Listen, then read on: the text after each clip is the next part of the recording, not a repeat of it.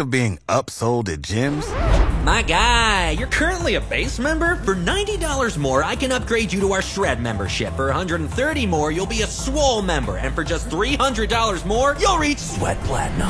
At Planet Fitness, you'll get energy without the upsell. Never pushy, always free fitness training and equipment for every workout. It's fitness that fits your budget. Join Planet Fitness for just $1 down and $10 a month. Cancel anytime. Deal ends Friday, May 10th. See Home Club for details. Beverly dialed most quickly. Good morning, Beverly. Good morning, Bob. Good How morning. are you? Oh, it's just another nice morning out there. Got got a little bit of rain overnight, so it's a good start. I know. I was so grateful. I wanted to know, Bob, about cornmeal on the uh, trees. On, Uh-huh. on how far uh, that you spread the cornmeal out from the trunk uh, for your oak trees. For oak wilt prevention or treatment, are you trying to trying to be sure you don't get it, or fighting what you already have? Be sure I don't get it. Okay. It's it's a real interesting question, and for years, um, you know, we spread it out around the drip line, and Big Tree would use, you know, somewhere between fifty and hundred pounds of cornmeal. The arborists have found that there is an easier way to get the same protection, which doesn't involve nearly as much cornmeal. And today, an alternative. If you want to use dry cornmeal, if you have plenty of it, uh, yeah, just uh, where the drip line, really all the way from the drip line into the trunk of the tree. But the arborists are finding that if you take a five gallon bucket, put maybe a cup of cornmeal in there, fill it with water, let it stand overnight to really activate that trichoderma, and then just pour it fairly close to the trunk. They are finding that an oak tree takes up most of the water that it takes up, not necessarily the nutrients. Most of the water, which is what would have the trichoderma in it, is taken up within 10 feet of the trunk. So, uh, you know, you can stretch the same amount of cornmeal out to many, many, many treatments.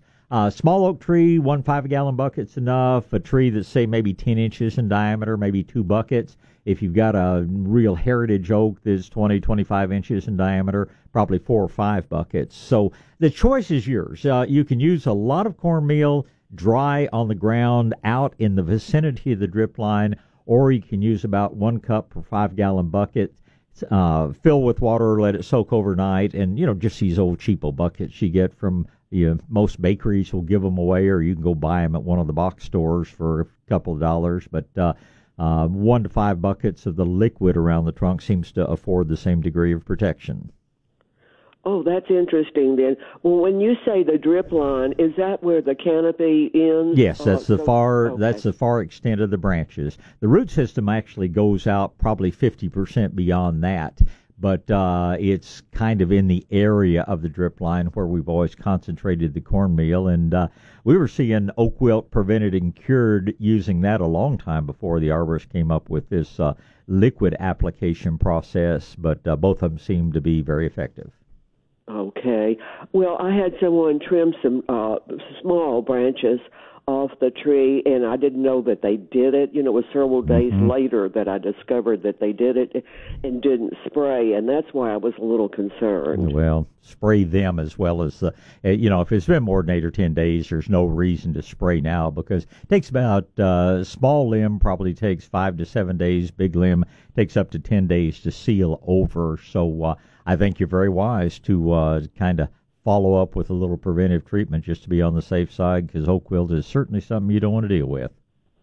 Right, right. Well, I want to thank you very much. I love Shades of Green. Go there all the time. well, we always love seeing you, and it's it's just a good little relaxing spot. Even if you don't need anything, it's a pretty darn pretty good darn good way to just unwind. And uh, we have people, uh, everybody from Gregg Popovich to some of the local uh, councilmen and things like that, come through and say, "I don't need anything. I just need to relax. I just need to relax." So you come see us anytime you're in the neighborhood.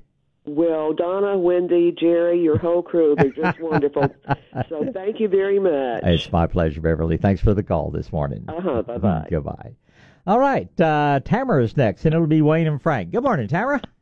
Good morning. Good morning. I bought I bought a hydrangea plant at an estate sale. Okay. And after getting it home, I mean, it had brown spots on the leaves to begin with. Mm-hmm. Can you tell me what I need to do for this plant? Can you tell me anything about what kind of hydrangea? Was it one of the big pink or blue or ones with It the was- big showy flowers? Yeah, well, it had the big white flowers, but Okay. since I've brought it home, they've turned pink. Okay, um, because there are two kinds. The actually the best hydrangea for this area is not that one. It's one's called an oak leaf hydrangea, but the flowers aren't nearly as showy. The one you have is um, is more of an East Texas hydrangea. The several things that you need. It uh, it needs to grow in the shade. It's probably going to be easier to maintain in the ground than it is in a pot. So if you have a shady flower bed, uh, improve the soil with a bunch of compost when you plant it. And hydrangeas take an immense amount of water. I mean, uh, initially, and certainly while they're in a pot, they're going to need, to be watered every day. Uh, that particular kind, sometimes you almost have to water them two or three times a day in the very hot weather. But the, the secrets to growing your showier hydrangeas, and hopefully you got this newer variety called Endless Summer, which reblooms more than once through the summer. Uh, but three secrets plenty of shade, really good soil, and copious amounts of water. And uh, don't worry about winters. Hydrangeas are hardy, probably down close to zero degrees.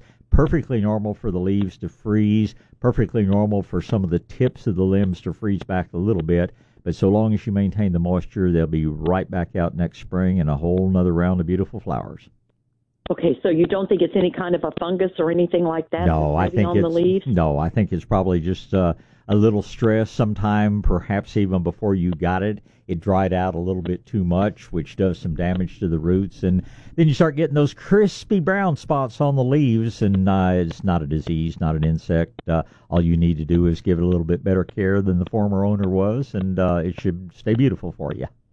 Okay, okay. And fertilizing? Uh, just a little liquid, uh, any good liquid fertilizer HastaGro is what I use a lot of, and Medinas do liquid fish fertilizer is fine. Ah, Fox Farms makes some good liquids. Espoma makes some good liquids. Um, whatever you have, uh, your hydrangea will be happy with. Okay, all right, all right. Thank you very much. Hey, it's my pleasure. Thank you for the call this morning. Goodbye. Goodbye. All right, uh, Wayne is next. Good morning, Wayne. Good morning, sir. How are you? I'm great, thank you. How are you? Fine.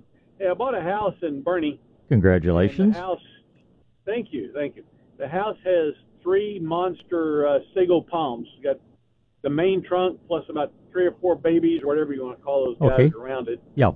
What do I need to do to maintain it? Um, if we have a super cold winter, uh, temperatures forecast to go to the low 20s or below in Boerne, you probably ought to try to cover them as best you can. Uh, I love this frost blanket stuff they call N-Sulate, but um, kind of winters we've had the past several years, you really don't need to do anything.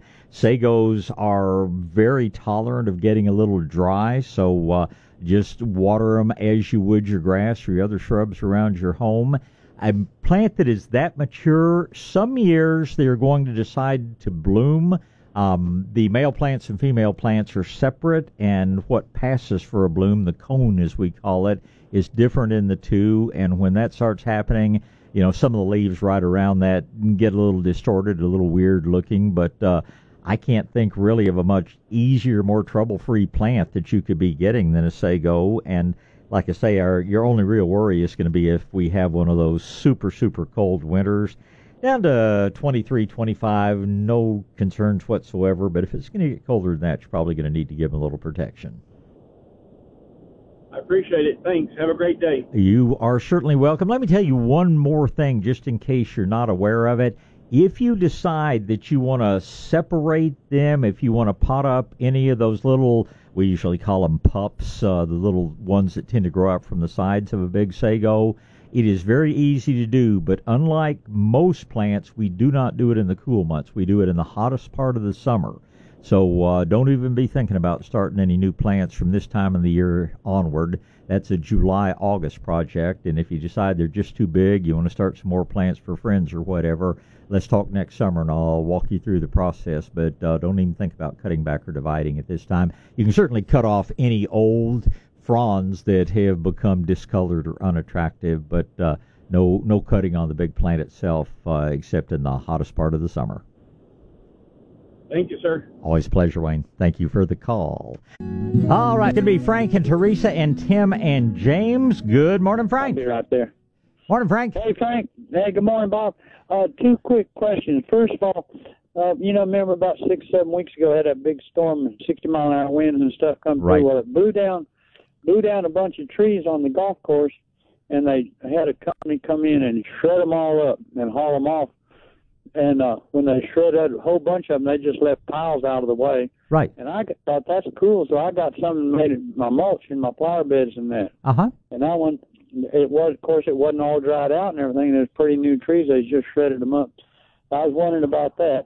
That's a good And, uh, deal. Second thing, Free mulch. All you had to do was haul it. It's great stuff. I would not blend it into the ground, but on the surface of the ground, that's as good as, uh, you know, just as good as any plain mulch you could go buy. If you ever want to make it a little bit better, just mix a little bit of compost in with it, and you'll have an Okay. outstanding mulch. But just as is, that's the way Mother Nature's been building soils for thousands of years. So smart man. That's a good thing to be doing. okay, and that's good. And then second is my roses.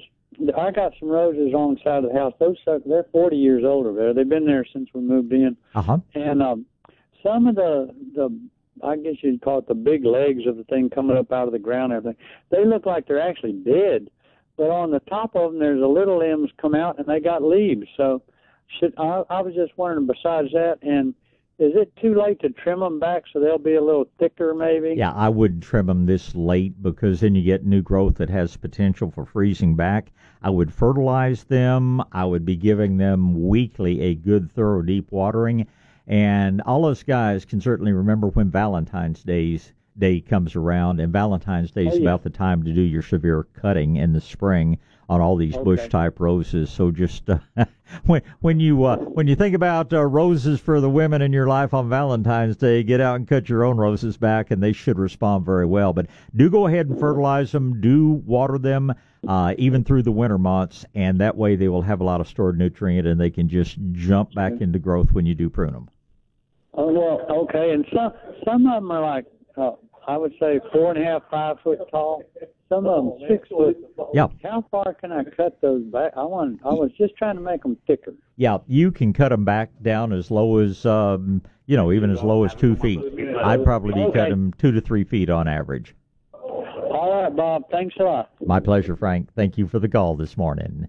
Okay, top of the board is Teresa. Good morning, Teresa. Oh, good morning. I enjoyed your class yesterday. Well, thank tell you for coming. I No hope you hope you learned a bunch. Oh no, I did. We're going to try the radishes. This, Good. Uh, fall. Very so good. I'm excited. I have a problem with my yellow roses. They already look like they're being bitten by something, but as a bud, you know they're going to die. So I think it's probably some kind of insect or something. And is the damage to the flowers or to the leaves? No, just the flower, the bud, just Yeah. the flower. My leaves are green. I checked. There's no And bugs or anything on them. when the blooms open, are the edges of the petals do they just start turning brown and crisp? Yes. Okay, what you have, if you uh, were to get out a magnifying glass, if you busted a bud open and looked very carefully, you'd see many, many little tiny beigeish, orangish creatures running around in there. They are called thrips insects, T H R I P S. And they get in the bud before it opens and they literally suck the juice out of the flower. The blooms are already deformed when they open and they don't last very well at all.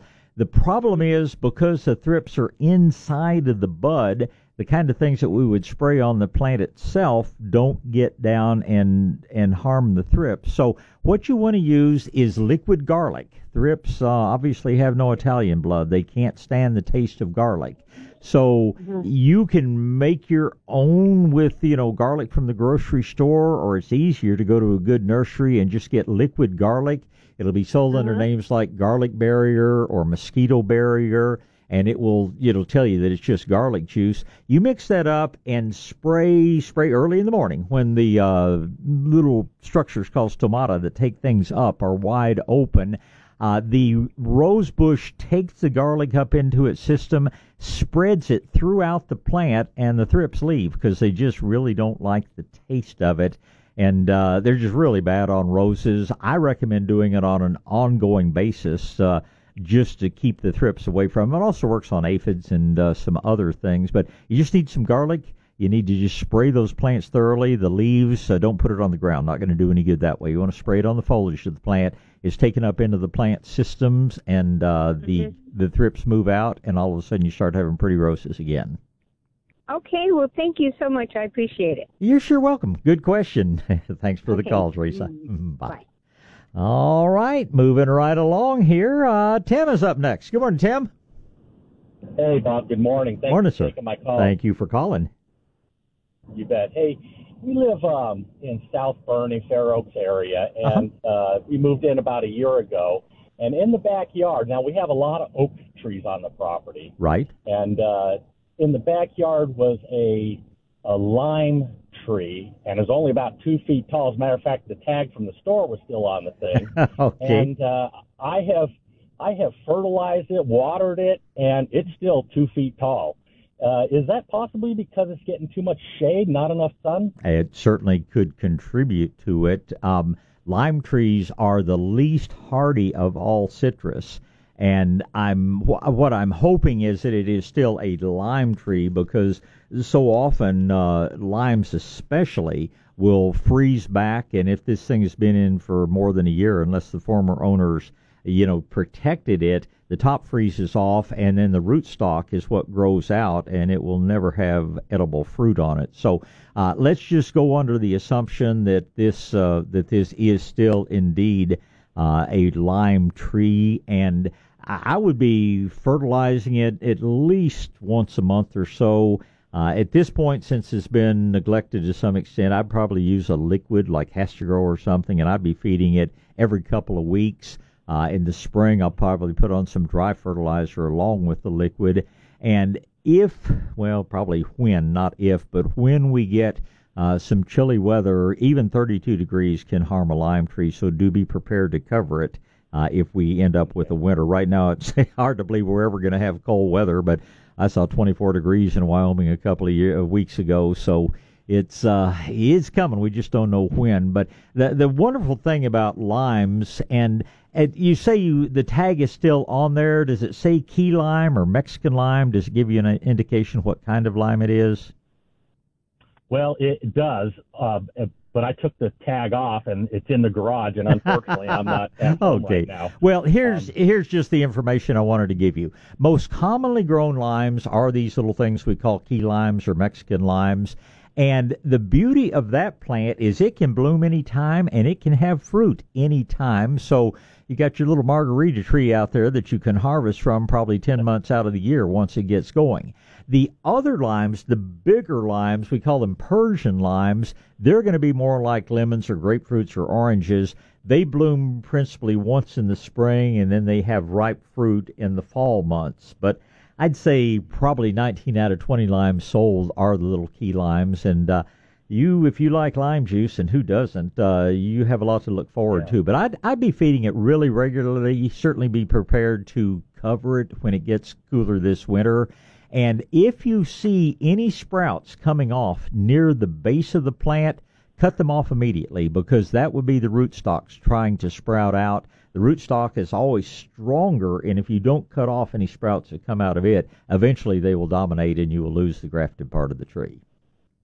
That's good to know. And you jogged my memory. I believe it is a Persian lime. That Okay, sounds well- familiar. I know I, I'm familiar with key limes, and I know it's not a key lime. Okay, then uh, what you're going to look for is flowers, principally oh, mid to late February, maybe even into March, you'll get, of course, much bigger limes, and they will be ripening long about September or October.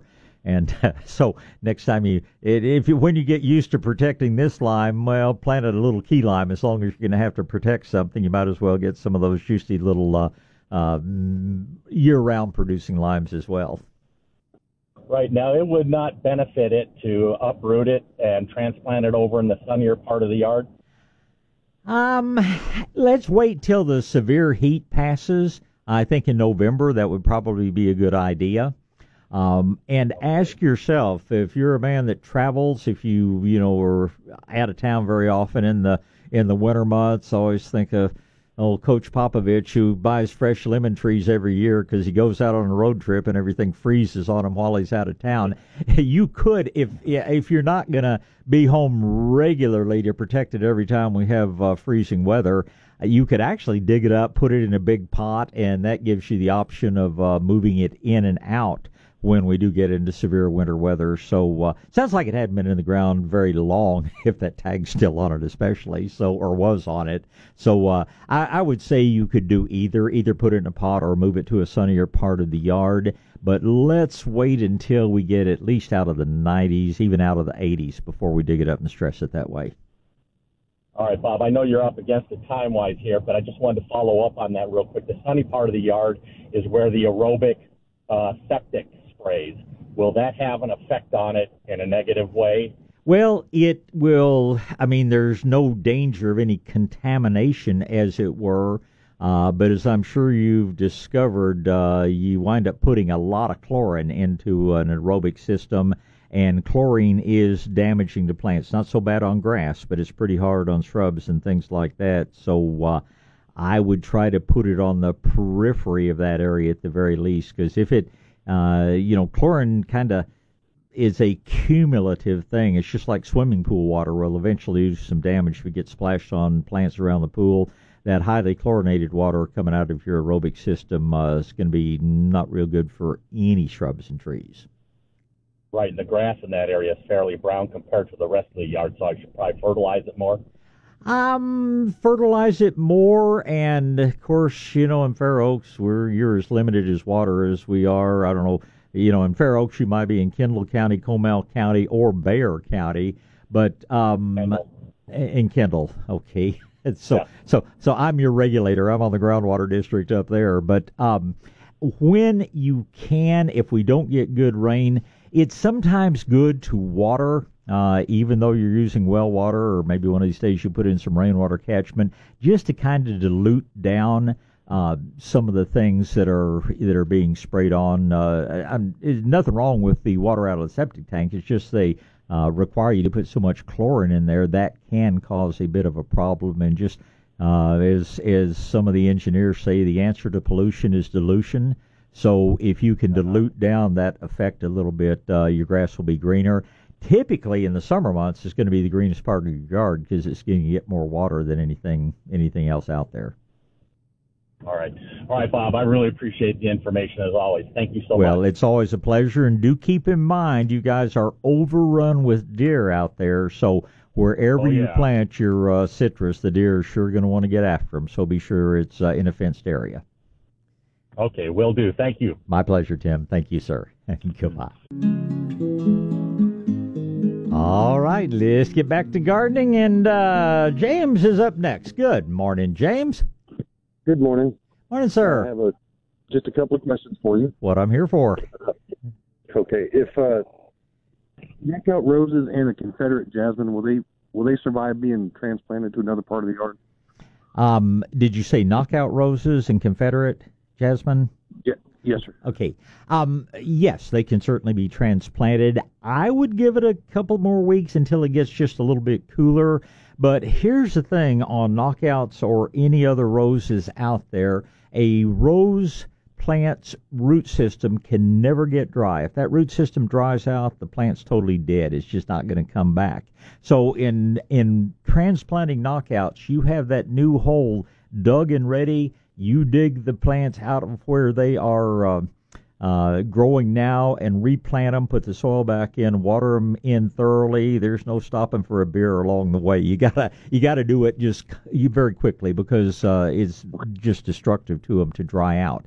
If for some reason you can't put them back in the ground immediately, um, go by a nursery. Most nurseries will give you some of their old empty plastic containers. Dig those knockouts up, put them in a container, fill the soil in, water them in thoroughly, and you can hold them that way for weeks if you need to. But the secret on roses is just never ever let the root system get dry.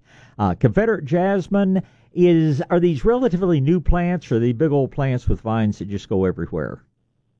Uh, they're they've grown up a trellis. They've both been there for about uh, two or three years at least. Okay, you can certainly transplant them. Of course, uh, you're wasting your time really to try to unwind those vines off the trellis. You'll end up spending an hour trying to undo it, and then you're going to break a vine anyway. Um, again, if you wait until we're more definitively into the dormant season, uh, you just cut the vine back. Hopefully, it will still have some foliage on it and uh, again move it to its new home. Uh, again, the root system shouldn't dry out, but it's not quite as critical as it is on roses. Put them in their new home, water them in some Garrett juice, some Super Thrive, something like that. And uh, Confederate jasmine is very transplantable as well. Will it do good in a in a heavy sun area? Oh, absolutely. More sun, the more Okay, flowers, and both in, Okay, on both great. plants, the roses and the jasmine will give you by far your best blooming if they get just full blazing afternoon sun. Uh, the one thing that I've discovered the hard way about uh, knockout roses is they literally have to be watered about three times as often as many of your other roses, especially your so-called heirloom or old-fashioned roses. The knockouts, treat them like you do other roses that fold up and die on you. So be prepared to give them plenty of moisture. And of course, the more sun a plant gets, the more water it's going to use, the more water it's going to transpire out through its leaves. So, uh, uh, yeah, they both love sun. Uh, they both should do extremely well for you. But uh, uh, wait till it cools off a little bit before you, you do this move if you can. Okay, so the last question is probably kind of silly, so apologize in advance. Oh, but no such thing. I've had some supposed some supposed uh, landscaping and tree experts tell me tell me something. I just want to confirm it with you. Um, I have a my house is about 17 years old, so the oak tree that I have in the backyard, the oak trees I should say I have, are somewhat mature, I guess. Uh huh. Uh, they're about about as old as the house. Uh, there are a couple of places where I'm wanting to put down like a a stepstone patio. Sure. Uh, but either because the uh, the surface of the of, of the, the the soil is either eroded away, or I don't know if the tree roots actually grow up. But there are some spots where I've got tree roots that are arching up above the dirt, Mhm. Uh, maybe about a foot to two foot in in length. Okay. Um, and so my thought was to dig that out a little bit, get a saw, and cut that piece of root out. How And big in how big in that, diameter? to die. Yeah, how big in diameter are these roots? Uh, the roots themselves, uh, six, eight inches, maybe some of them four, anywhere from four to eight inches around. Okay. Um, roots don't, in effect, grow up out of the ground, but the the top of a root grows as much as the bottom of a root grows. So if a as a tree root grows, it's going to project further and further up out of the soil, and um, when you get roots that big, you're, you know, it's, it's like I could say to you, you don't need all ten fingers. Cut off three or four of them if they're in the way.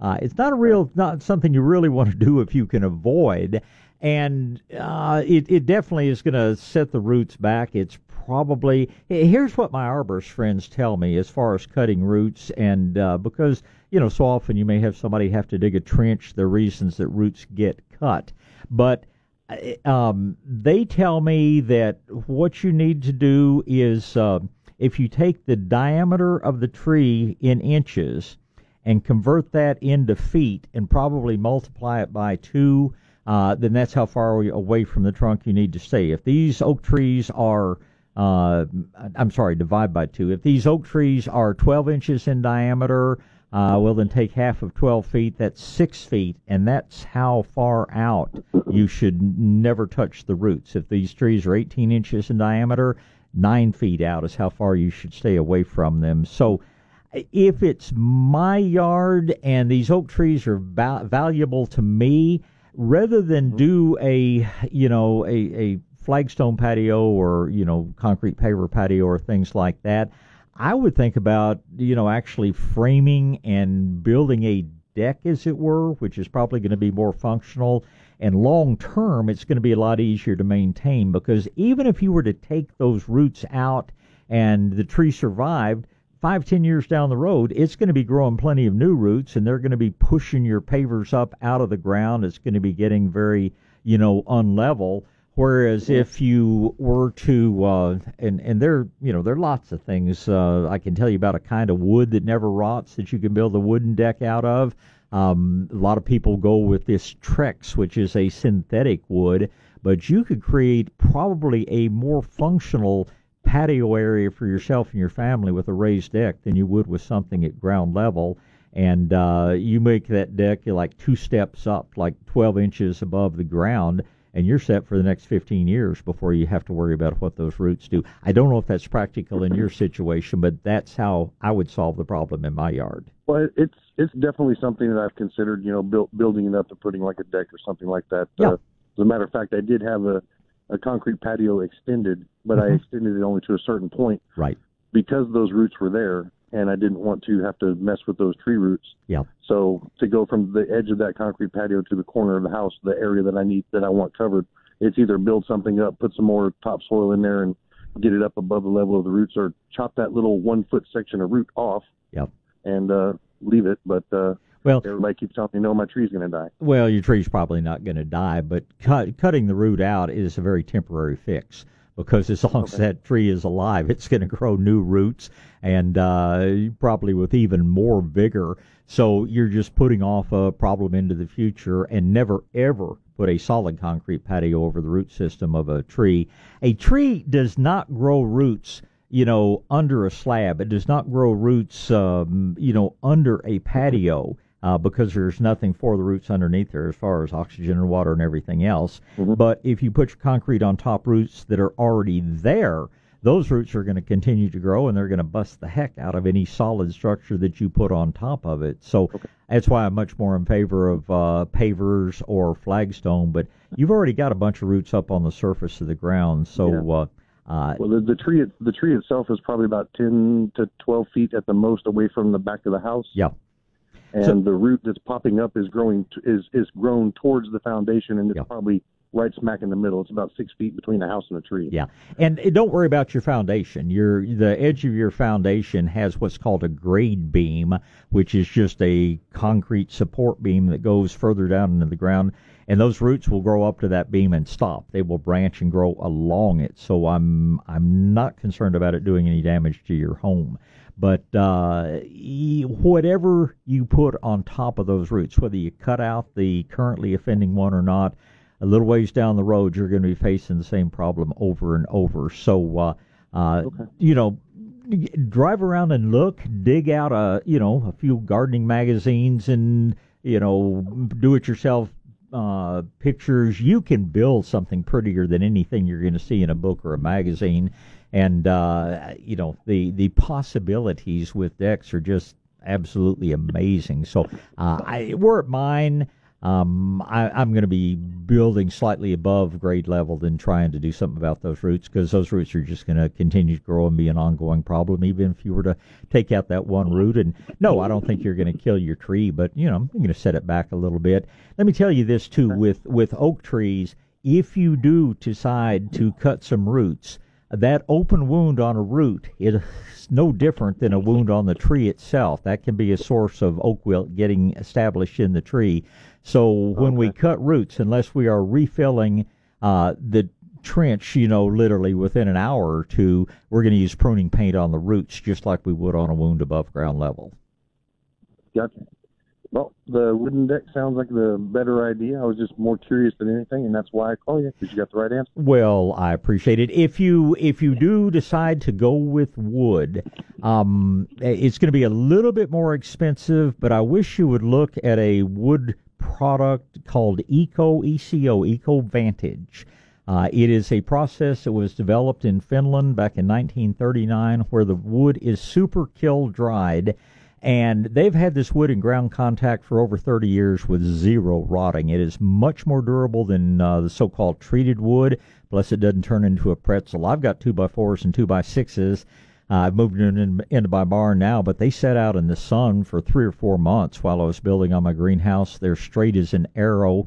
And if you've done any work with treated woods, you you know it doesn't yeah. stay straight for 24 hours. But uh, Google EcoVantage Wood. If you need more information on that, give me a call.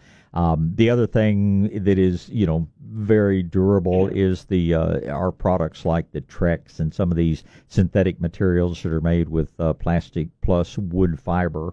Uh, so there are lots of options out there, and with a little creativity, I mean, you could build a you know, a, uh, a lily pond into that. You could, you know, build in a little despairing waterfall in the corner. You can, you can make a, uh, uh, you know, a deck that'd be pretty enough to get into southern living with little creativity. So uh, enjoy the project. Okay, thank you. You have a good day. You too, James. Thanks for the call. All right, let's get back to gardening. And first up is going to be Jerry. Good morning, Jerry. Good morning, Bob. Morning, sir. You taking my call? My pleasure. Uh, I've got a small orchard that I'm starting. It's uh-huh. about 120 feet by 60 feet or 70 feet, maybe. Okay. About if I'm planting peaches and maybe a little fruit tree or uh, citrus trees, how far apart would I need to put them? Um, peaches, I'd be planting them probably 15 feet on center. I'd be doing the same with your citrus. Now, what kind of citrus are you thinking of growing? Um, I've got some a satsuma, a lemon, Meyer lemon, and a uh, tangerine. Okay, those Starburst, are all. I think it is. Yeah, those are all going to be fine. Fifteen foot centers. If you're growing something like the little cum, uh, kumquats, you go a lot closer, like even eight to ten foot centers. But uh, what you're looking at at maturity are, are fairly good sized trees. So uh, I'm going to be thinking fifteen foot centers on them. Okay, I've got a June gold, a couple of June golds actually, and for some reason I put them in about April of this last spring, and they're starting to bloom. They've got two or three little blooms on each one of them. they're just confused. Yeah, yes, those sir. Yes, sir. those plants haven't been in Texas very long. They came out of California or somewhere. Uh, they should be back, you know, to a normal bloom schedule next year. Whereabouts are you located, Jerry? I'm in Pleasanton. I'm sorry, I forgot to tell you that. And okay. I got them from Mr. Curry down down in Three Rivers. Yeah, Wayne is Wayne's a good guy, but be real careful. June Gold is, uh, best of my recollection, about a 650 or 700 hour peach, and you're pushing it. And pushing Pleasanton, uh, a 550, 600 is going to be a better peach choice for you. So I'm going to be looking at uh, La Feliciana, John Fanuc, uh, Sam Houston uh, some slightly lower chilling peaches because some years you may not get enough cold weather to get your June Gold to, to bloom well for you. So that, that's the thing about peaches. You've got to match your average number of chilling hours with the peach variety. So it's good to have some variety, but uh, you, you, if I were you, I'd be dropping the chilling hours back a little bit on the varieties I'm planting. Yes, sir. I do have two Felicianas, and I wanted to get two Sam Houstons also. Yeah, Sam Houston and John Fanuc's another real good one that'll fit in that mix as well.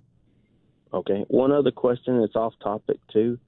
Um, I've got a little place, 40 acres, and I've got a little pond out in the back uh-huh. corner of it. I found a dead armadillo in it the other day, okay. and it looked like it had been in there about three, maybe four days. It had swelled up, swelled up and was smelling mm-hmm. flies real bad. Uh, I got it out, um, I've got some cows that drink out of that water. No, no worries. No worries. Okay. Okay. If it would have been deteriorated even worse, would it been? I mean, I understand. I'm thinking probably so, but if a tiny little pond, yes, but you know, a pond that's any size at all, not an issue. We're going to talk to Carolyn and Steve and Leo and Pam, and Carolyn is up first. Good morning, Carolyn. Okay, good morning from hot and dry Fort Worth. yeah, it's uh I talked to Howard yesterday and uh indeed you are maybe not quite as hot, maybe not quite as dry as we are, but y'all need uh y'all need fall to arrive with some good rains just like we do. Right. Okay, I've got several questions that some of them I could put off, but this one I can't. Okay. I have a I have several Nellie R. Stevens ho- hollies that's been that uh-huh. have been in the ground about ten years probably. Okay. And uh, one of them in my flower bed on the west side by the driveway. It I looked and it looked kind of bad, so I I went and looked, and the the the little berries on it are all wrinkled. Uh-huh. And I scratched the bark, and it was okay. And the leaves don't look real great. I mean, they just don't look real healthy like the other three. So I made sure, and I, the root flare was fairly uncovered. I mean, it wasn't all buried. I had some some of it uncovered, and uh, and then I uh, I watered it good and put Super Thrive on it, but it doesn't look too great, and it's the bark is still green, and I'm wondering how can I keep that thing from dying. Well, you've obviously, you know, you've got a root problem. The berries shriveling, the um, the foliage just not looking good. I have to tell you, when I've seen this on big hollies, whether they were Yaupon or Nellie Stevens or um, others, often it's from staying too wet rather than getting too dry. Um, mm-hmm. And, you know, sometimes it turns out to be a little break in a water line. Sometimes it turns out to be something that is, uh, you know, just planted in a, a clay bowl that just is not draining. Um, it's would be unusual. These these plants have been in there for quite a while, haven't they? Oh yes, yes. And and I had one look kind of wilted one morning in the back that did, was planted after I had the water sprinkler Mhm. system put in, so it didn't have anything. And I'm going, ooh, I haven't been watering that. And I watered it, and it just perked right up. It Yeah. looks great. Yeah. But And- this one does not look great, and I didn't want to overwater it. Sure. But I want to put some more Super Thrive if that's going to help it, you know. I think- but I don't know what to do. Yeah, I, I think it would help. Here's the thing that I always tell people about water: there is no such thing as too much, Mm-hmm. but there is too often. So right, and that wasn't getting it too often Yeah. because I was, you know, I just don't think it was getting deep water from the sprinkler system. I don't think that was getting deep water. if you were to look Mhm. real closely at the bark on this uh, Nellie Stevens holly, um, Mhm. is the bark smooth or is the bark uh, kind of looking a little shriveled and wrinkled? I think it's smooth. I'm going to walk right out of the front door and look and get to another question. I've got a um a, a Kieffer pear that I've had in in for five or so years, and it's always never made that many pears, but they've all been good. Mm-hmm. And this year they've got brown spots, rotten spots in them, and the, and it's made probably a thousand pears. I mean, it's gone crazy this year, and I, I know that when I the root flare is uncovered and all Yeah, this stuff. yeah. I don't uh, I don't know why I'm getting these rotten spots on it. It probably is weather related. Um, Mhm. And you may have even had, you know, when you didn't even know it, a little bit of tiny hail or something bruised a bunch of the pears. Y'all have had some pretty good thunderstorms Yeah. move through that area. Uh, yeah, but I haven't had any hail this year. No, no hail. Um, I would, you know, moving forward, there's not a lot you can do about it. Uh, Kieffer, of course, is a hard pear. Uh, I would think about going ahead and picking the pears and simply trimming out the bad spots. If you're making chutney, my grandfather used to do just preserved pears in Mhm. a heavy syrup. Uh, I'm just going to trim around any bad spots in there. Next year, I'm going to make two or three cover sprayings of that pear, uh, either with garlic, which sets up a sort of an antifungal barrier on the surface of the fruit, or with you know the corn water tea, uh, cornmeal soaked in Mhm. water, and that trichoderma does something of the same. Doing both would certainly not be a problem. But um, it's uh, it's more than just a blemish, and uh, I but I think you can probably prevent it next time around. And I love garlic as a preventive spray for all kinds of fungal problems. And the way it works, it simply uh, promotes the growth of so many good fungi. The bad guys don't have a chance to get in. But I don't think it's an inherent problem with the tree. I think it's a problem that, for whatever reason. Uh, uh, whether something in the environment just has made your Kieffer more susceptible to it this year. And it's probably going to go away on its own. But just to be safe, try a cover spraying or two with uh, garlic uh, as the new pears are starting to form, and I think you'll have a more con- uniform, uh, uniformly good crop next time around. Okay, back to the tree. Yeah. Uh, the bark is smooth to a, you know about three feet. It's all smooth and everything. Down at the bottom, there's some little cracks in the bark, but um, it looks like the others. That but the small branches, are, I can tell they're going to die. The, they're green, but they don't look real healthy. But Yeah. the big branches look pretty healthy. The ones going up. but the leaves don't look healthy, and uh, of course the berries don't look healthy. hmm Well, I, the splits in the in the bark down at the base concern me a Mhm. bit. Um, now, sometimes when a when a, a trunk is growing, you know, quickly, it just simply grows so fast it splits the bark. But Mhm. sometimes it can be an unhealthy split, which is uh, a real sign of of a root issue. Um, I'm going to tell you, you know, hit it with the Super Thrive, hit it with some Garrett juice. Uh, in addition to watering, you know, spray foliage over the branches and over the, you know, over the plant itself. But mm-hmm. here, here's one of my biggest concerns: when the root system has been damaged, it reduces the plant's ability to take up and use moisture. So you're going to need to feel the soil. You're going to be, need to be careful that you're not watering until that soil has dried to the proper point. And if in the past you've been watering, needing to water, say, every five days, if that root system is compromised, it may be 10 days between waterings. But we don't want to Yeah. overcompensate because while that root system's damaged, it's not going to be able to use the water and dry the soil out as quickly as it usually does. So do what you're talking about, and let's talk again in two or three weeks and see how things are looking. Yeah, it just looks worse every day, and and the splits, you know, they don't look like real good. It's just a rough splits. Yep. You know, like little cracks, and uh, I don't think it's been getting too much water. Mm-hmm. I, that I don't think. I think I think I, if anything, I wasn't watering it enough, but the others, you know, aren't doing that. So Well, I if can it's- go ahead and put the super thrive right. Yeah. I can put it without, but I didn't want to water too much because I watered it real good yesterday. Yep. So And, um, just we'll spray your Super Thrive on the foliage. It'll absorb a great deal directly Oh, through a it will? foliar spray, probably more than it will through its compromised roots. Oh, okay. So even though the leaves look pretty bad, the the on the smooth bark, it should absorb the super Exactly. thrive. Exactly. Okay, I'll do that, and then the pears I'll wait till next year and do that, and then my um then I have some knees from a neighbor behind me has a huge cypress tree. It's Mhm. probably 150 feet tall. Oh wow. And uh, last year I started getting it's a gorgeous tree. I started getting one one um, knee in my garden, right in Mhm. the middle of my garden.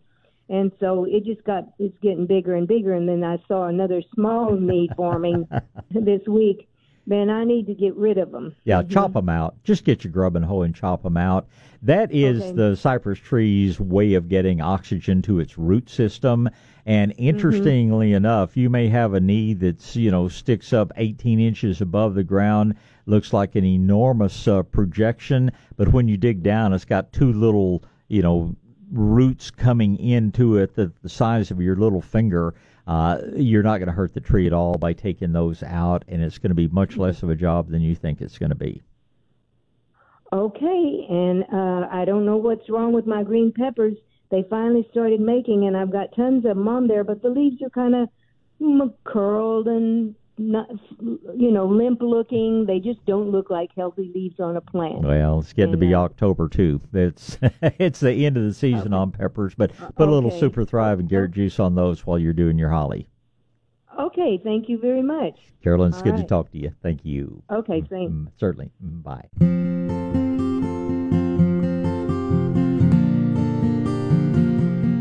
All right. Hey, let me give you the phone number for this uh, event coming up a week from this next Friday. Going to be October 11th. I got that. Grab that number. It is 210 802 1860. That's local area code 802 1860 if you'd like to make reservations or find out more about this uh, great event down at Farm Table. Uh, you give that number a call, and we'll talk more about that a little bit later. We're going to talk to Leo and Johnny. I actually have two open phone lines, so if you've been getting a busy signal, great time to dial 210 599 5555. Well, I say good morning, Leo. Good morning, Bob. Thank you for taking my call. Thank you for calling. Uh, I came across a large number of uh, little packets of seeds, vegetable seeds, Mhm. and the, it's the little packets is to sell before to, uh, December of 2018. Okay. Are those are they any good? Oh, yeah. Oh yeah, it's seeds. I mean, you can store seeds if you do it properly, which means inside of a glass jar in a refrigerator. You can store most seeds for 10 to 20 years.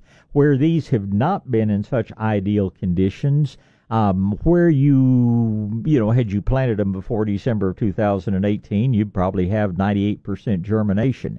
If you plant them this season, you may be down to only about 80% germination, but you know, as I was telling folks in our seminar yesterday, most of these things you're going to have to thin them out anyway because uh, they they come up so close together. So yeah, these uh, uh, these seeds are perhaps not you know close to 100% like they were last year, but 80 85%. Um, I you know, I, I think you'd be fine planting them. Now, that's assuming they haven't been sitting out where it's 140 degrees or something like that. But uh, if they've been in a closet, if they've been, you know, just about anywhere, uh, um, they're still going to be very, very viable for you.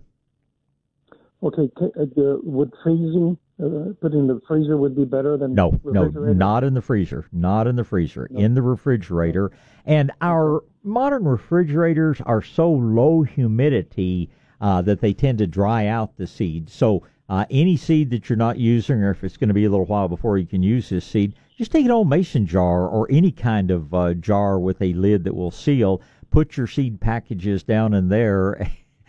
Thinking of my own refrigerator, I probably have more vegetable seed than I do food in the refrigerator. But you can keep it in the refrigerator for several years that way, but not in the freezer. Just uh, just in the cooler part of the fridge.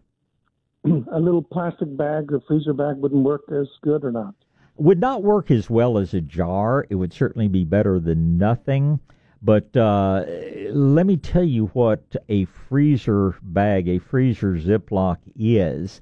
Um, they're not tougher, they're not harder, they're not stronger, but they don't uh, give off the chemicals. An ordinary uh, plastic bag in the freezer may put some chemicals into the food that you would not want to be consuming. Uh, when you get what they call them freezer bags, uh, they just simply are made a little differently, so you don't have to worry about that chemical contamination. But they're not any stronger or any better or anything like that. Uh, I mean, if it's an empty peanut butter jar, if it's an empty pickle jar, it's not something you have to go out and buy. But just a any any glass or plastic jar with a sealable lid is going to be better than uh, than a bag. Oh, okay. Sounds good. Thank you, Bob. Appreciate your help. Good question. Good call, Leo. Thank mm-hmm. you, sir. Mm, bye. All right, uh, Johnny's up next. Then it'll be Brittany and Victor. Right now, good morning, Johnny. Hey, Bob. How you doing this morning? Uh, it's just a great morning out there. How about you? It's lovely. Hey, I got a seven-year-old uh, live oak tree. Okay. I planted about two years ago, and uh, this last summer, uh, I had webworms in it on the top part of it. Okay. So I took a water hose and I blasted them off, and uh, I seemed to got rid of them, and, and I was uh, just stepping out all over them in the ground. uh, and uh, the leaves started growing back on the branches, you know, they've eaten out. Uh-huh. And uh, but uh, you know, the leaves were like a little uh lighter green color yep. than the bottom ones, you know, the deep green. Right. And uh yesterday morning I was going to work and uh, I seen a limb full of them baby little webworms on it. Uh-huh. So I I clipped the, the limbs off, you know, with them and threw them in the trash. But I noticed uh, on the on the leaves they had little like uh, maybe from a quarter inch to three eighths diameter little balls of fur. Mm-hmm. I wonder what they are. Well, they're re- eggs of any kind. Yeah, they're not really eggs, but uh, they're probably a little gall in effect. It's really harmless to the tree. Um, the caterpillars are a nuisance. Uh, and you know what happens? A moth flies in and lays the egg, and that's where the caterpillars come from. It tells me okay. that your tree may be a little stressed. I would start digging around the base of that tree. Most trees are sold that are buried too deeply in the pots, and then we end up sometimes burying them any, even deeper. You need to pull the soil back away from the base of that tree until you get down to where you see those major roots flaring out. If there are, you know, any little fibrous roots or anything, go ahead and cut those away. But exposing that, I say we should call it the trunk flare, but nobody does. We call it the root flare. But that place where the trunk starts to broaden out, where you see the the big roots, uh, or what will be the right. big roots starting out, it's really, really important that that be exposed to air. Now, hopefully, you're not going to have to go more than two or three or four inches. Uh, have an arborist friend that they were exposing the root flare on a pecan tree, uh, you know, just north of Alamo Heights. They went down six feet before they found the root flare because that dated to the time that the builder came in and leveled the lot and all that. These are new trees that you've planted, and they were, like I say, were probably too deep in the pot when you got them. So expose that root flare, and your tree will become less attractive to the webworms in the future, and that that problem with uh, uh, the foliage being a little lighter colors, you know, that that should go away. That should not be an ongoing issue. Okay. See, after uh, after the the tree stable, after I planted it right in, the, it got the roots in the ground and Mm-hmm. everything. I put mulch around it. Mulch is fine over the I roots. take it off? Uh, not up. Well, you don't want mulch up against the trunk, but out over the root system, No, it's really I good. Put a, a plastic barrier around the trunk and then No. put mulch around it. Yeah. As long as you got air circulating around the trunk, you're fine. But you do need to dig down and be sure that it's open all the way down to the root flare. Okay. Well, I had put uh, dirt on it too. You know, before I put the Mhm. the the the mulch because uh, you know I planted little flowers around it. Yeah, yeah. But uh, That's fine. O- dead now, so it doesn't matter. yeah, that's fine over the roots, but that's not fine against the trunk. Uh, sometimes okay. people will build up a raised bed, and that's okay. But I tell them make it like a donut. I want to see a ring around the trunk that's holding the soil back away from the trunk, uh, and then an outer ring to hold the soil in off the grass. But that trunk, Right. eh, the trunk is breathing literally, and you're suffocating Right. it if anything is on that trunk up above the root flare. Okay. Okay. Uh, thank you. You have a nice day. Well, let me tell you one other thing too, Johnny, or one or two Okay. other things. Where if you ever see the uh, the webs forming in any kind of tree, and it's much more common in ash trees and things than it is in oaks.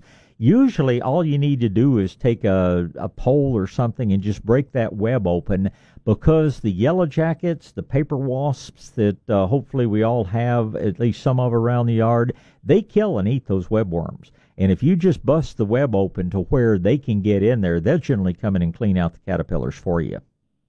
Okay. And one other thing to know, where and and you're just like everybody else. You see a limb that's got a whole bunch of little caterpillars on it, and sometimes the easiest thing is just to go snip it off. Well, if it's on a red oak or on a live oak, you need to seal that wound because any open wound, even if it's the size of a pencil, uh, that could Yeah. potentially be a place that your tree could get oak wilt. So snipping it off is fine, but just be sure you seal the wound after you do so. Okay. Uh, what do we seal them with? any kind of paint. I mean, uh, it needs Oh. to stay sealed for 10 days. You could use your girlfriend's nail polish. You could use, uh, you know, lacquer. You can use just any kind of spray paint you got sitting in your shop. You can go out and buy pruning paint if you need to, but it's really no better than just uh, latex spray paint. Just needs to be something that seals that wound for about 10 days because there's a little beetle called the nitidulid beetle that's attracted to the sap that forms on a wound like that. And that little beetle's the guy that's carrying the oak wilt spores around potentially. Right. So we just got to keep it uh, unattractive to the bugs for about 10 days and then it'll just heal itself and go on. Also, uh, what are those knots on them on on limbs? You know, about half inch. Some of them are a little smaller. Um, if it's if it's on a leaf, it is probably a little gall from something called a cynipid wasp, and that's what opens out to make that kind of furry look that you're talking about.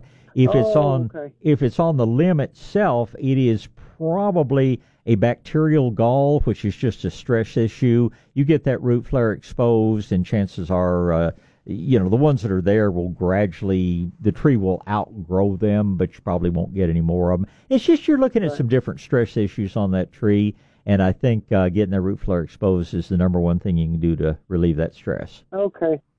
All right then. Thank you. Always a pleasure. Thank you, sir.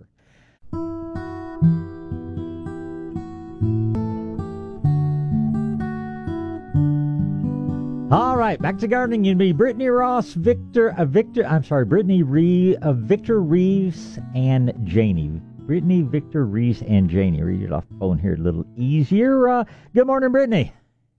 Good morning. How are you this morning? I'm just great. I hope you are too. I am. I have a question for you. We have some uh, citrus trees, and um, they are developing some sort of um, I don't know if it's like a fungal infection or uh, something, but they kind of have like a white scaly um, feeling, and you can kind of Kind of sticky. touch it, and it falls off on your on your fingers. Yeah, it's And, actually uh, uh, they've actually killed some of our some of the stems are are dead. Yep. Also. That's not a disease, that's a bug. That's probably Okay. citrus scale.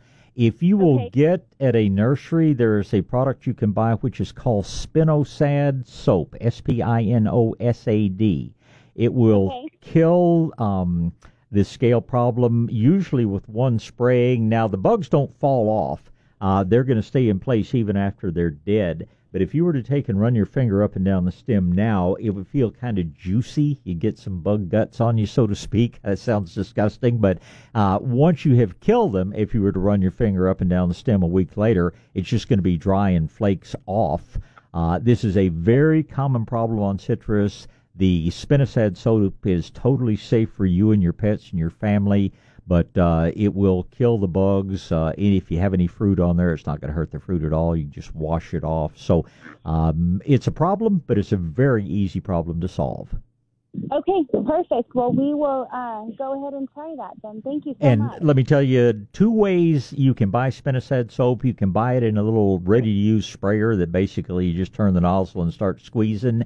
If you have a lot to do, it's now available in a concentrate that you can mix yourself. My guess is that that little one quart bottle, um, that's going to take care of, you know, 10, 15, 20 trees. So that's probably all you need to buy. Perfect. Awesome. Well, thank you so much uh, for the information. I really appreciate it as always. My pleasure, Brittany. Appreciate the call this morning. And uh, I will move on and talk to Victor. Good morning, Victor. Yeah, uh, bug juice. uh, uh, but I think you might have answered my question too because uh, I was calling about I had this uh, hibiscus uh, plant uh, last year Mm-hmm. uh, that it froze, and so in the spring I dug it out and I put a new one in its place, and I put the old one in the container that the new one came in, and lo and behold, the old one came back Sure. and just on its own, right? Uh, but not, you know, so I started watering it, and they got about I don't know six, ten inches tall, and then I noticed that the leaves are are being chewed, Uh-huh. and then I thought, well, okay, there's a real healthy uh, Esperanza plant right next to it. There's another oleander plant not next to it, but none of those leaves are being attacked. Okay. And Okay. Somebody Right. puts four plates in front of you. One of them has uh, uh, prime rib on it, and the other has tofu. Which one are you going to Oh, eat? okay. yeah, well, you know, but I, thought, I thought bugs didn't have any. any Oh no, they they certainly they certainly have their preferences, and hibiscus Uh-huh, are okay. you know they are very very tasty to uh, caterpillars. Mm-hmm. They're very tasty to grasshoppers. Fortunately, it's just physical damage. Um, Yeah. And fortunately, very few hibiscus are grafted. I can't say none of them are grafted, but virtually none of them are grafted. So the one that comes back from the base of the plant is just the same as the plant you originally have. So, uh, uh, you know, you've just got two hibiscus instead of one now. Um, if the damage isn't, you know, too significant, I would just ignore it. Uh, the other thing you might do is go out uh, with a flashlight at night. This is a big old hairy black caterpillar called a woolly bear. Is the one that we most commonly see. We occasionally see one that's kind of beigey colored, but in both cases they are much more active at night than they are during the day. You go out with a flashlight, uh, you'll probably find the guy that's doing the chewing on there. Since you're a guy with a sense Yeah, of well- humor, I'll tell you about. I had an employee one time who would throw them down, step on them, and say you won't have the guts to do that again. But uh, Right. this, if it's grasshoppers, they're going to go away, and if the damage is not too significant, I'm not really going to worry about it. But uh, I think you learned your lesson. You're going to have to protect both of those hibiscus plants uh, when we get cold this winter. Right. Well, and then how come they don't attack the other hibiscus plant? I mean, it's about 50 feet away on the around the, the side of the house, and that one seems to be, I say healthy because the, the leaves are still, you know, look pretty decent on Mhm. a little bit curled up from the from the heat and whatnot. Okay. But how come they don't eat that one? Well, again, let's use a little bit of an analogy. Um, this hibiscus that just resprouted and started growing, those leaves are new and very tender. Okay. Um, those leaves on your older hibiscus, they'll eventually getting around to eating on those, but those leaves have been on there most of the season. They are quite hard. They are quite tough, and uh, that's kind of the difference in veal and you know old stringy grizzly you know mature meat on it. So again, this is just a little bit tastier for them. The Mm-hmm. moth which laid the egg that formed that caterpillar, um, they they're pretty good at figuring out which is going to be the place that their offspring are most likely Uh, to grow okay. and, and thrive on. And uh, you just got nice, new, young, tender tissue on this hibiscus, and the older one's just kind of old and tough. So uh, the new one's going to be the first one they eat, but uh, eventually uh, they may get around to seeing some of them on your bigger plant. It's just it's just good they're going to eat up the young one first. Okay. Well, that's why I called the guru because of the infinite wisdom that eludes me. Well, good you're you're giving me really appreciate yeah, well, you give me more way more credit than I deserve, but I've seen a lot of things, and seeing hibiscus get eaten is one of them. So, hey, you get out and have a great weekend, and we'll talk again. Uh, thank you very much. Yes, Bye-bye. sir. Thank you. Right now, we're going to talk with Reese. Good morning, Reese. Good morning, Bob. Good morning. How are you doing? Just another nice Sunday. Uh, Got a little rain last night, so nothing like a good rain to put a smile on my Yeah, face. Not a soaking rain, you know. It just drizzles. That's Yeah. all. Now, 10 degrees cooler, then I'd, I'd just be overjoyed. Right. That'll come. Okay. What's going on in I your have world? A question about firecracker. Mhm. You know, I planted two in my flower bed. One is doing very good, but on the other one, I noticed the leaves are drying out. It's brown. So Um, I water them the same amount of water, but what what am I doing wrong here? Now? Are they close together? Is one getting more uh, sun than the other? Could be, you know. I didn't pay attention to that. Okay. The one that is getting the more sun is the one that's going Mm-hmm. to dry out more quickly. Now, I have to say, with Firecracker, Russelia, whichever name you use on it, Mm-hmm. um, they would rather be a little bit on the dry side than they would uh, than staying too wet. Staying too wet's really bad on them.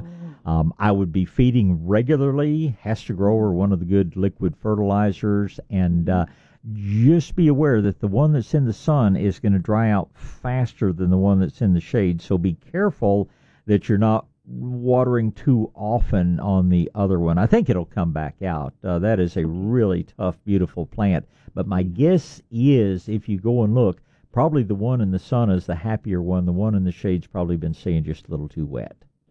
Oh, I get it now. Okay, when you say afternoon shade, what time frame are we looking at? Well, uh, you know, Russelia will grow in uh, absolute full sun, and it probably is happiest in full sun.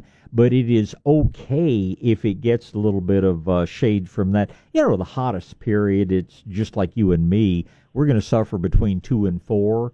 And if the Right. plants, uh, you know, that that's a time they might like a little bit of protection. But Okay. uh, firecracker is one of those plants that can take that hot sun. You just have to balance the watering with it. And the ones that get more sun, just through the process we call transpiration and also the process of photosynthesis, the sunnier plant is always going to use up its water faster and have to be watered a little more frequently. Right, and I'm sure once it gets established, then it'll do fine. Uh, then you can just pretty much forget about it. It'll just sit there and make you and the hummingbirds happy every day. Right. And another question about my Angelina bougainvillea. Uh-huh. It's a beautiful plant. I love the color on it. But something chewed on it, so the blooms and the leaves are gone, most of them. Probably, um, probably, it's uh, maybe a little caterpillar or two. Okay. And um, you can use some BT or some spinosad. Either of those things should uh, should get the caterpillars under control quickly. All right. Thank you so much, Bob. My pleasure, Love to always. Good to talk to. Good to talk to you, Reese. Have a good Sunday. show. Thank, you. You have a wonderful day. You do. Mm, Bye. All right. Um. Yeah. Grab. Oh, okay. Uh. Got one in there. I we're going to talk to uh, Janie and uh, Kathy and whoever's calling in there on line number two. Good morning, Janie. Good morning. Good Bob. morning. It's me again. Uh, it's always good to hear from you. well, I got a good question for you. Okay. Okay, I know there's ants, okay? Mhm. And I had the little bitty ones. You told me to get some orange oil, put it in a gallon of water. Mm-hmm. Say, okay, that did good. Okay, now, what I want to know is about the ants. The little bitty ones and the other one that uh, uh, sting you, and I know the other one that takes the leaves to the months. Okay. Mm-hmm. Now I have a bush, and I noticed the limbs were leaning to one side, so I got somebody to help me cut those off.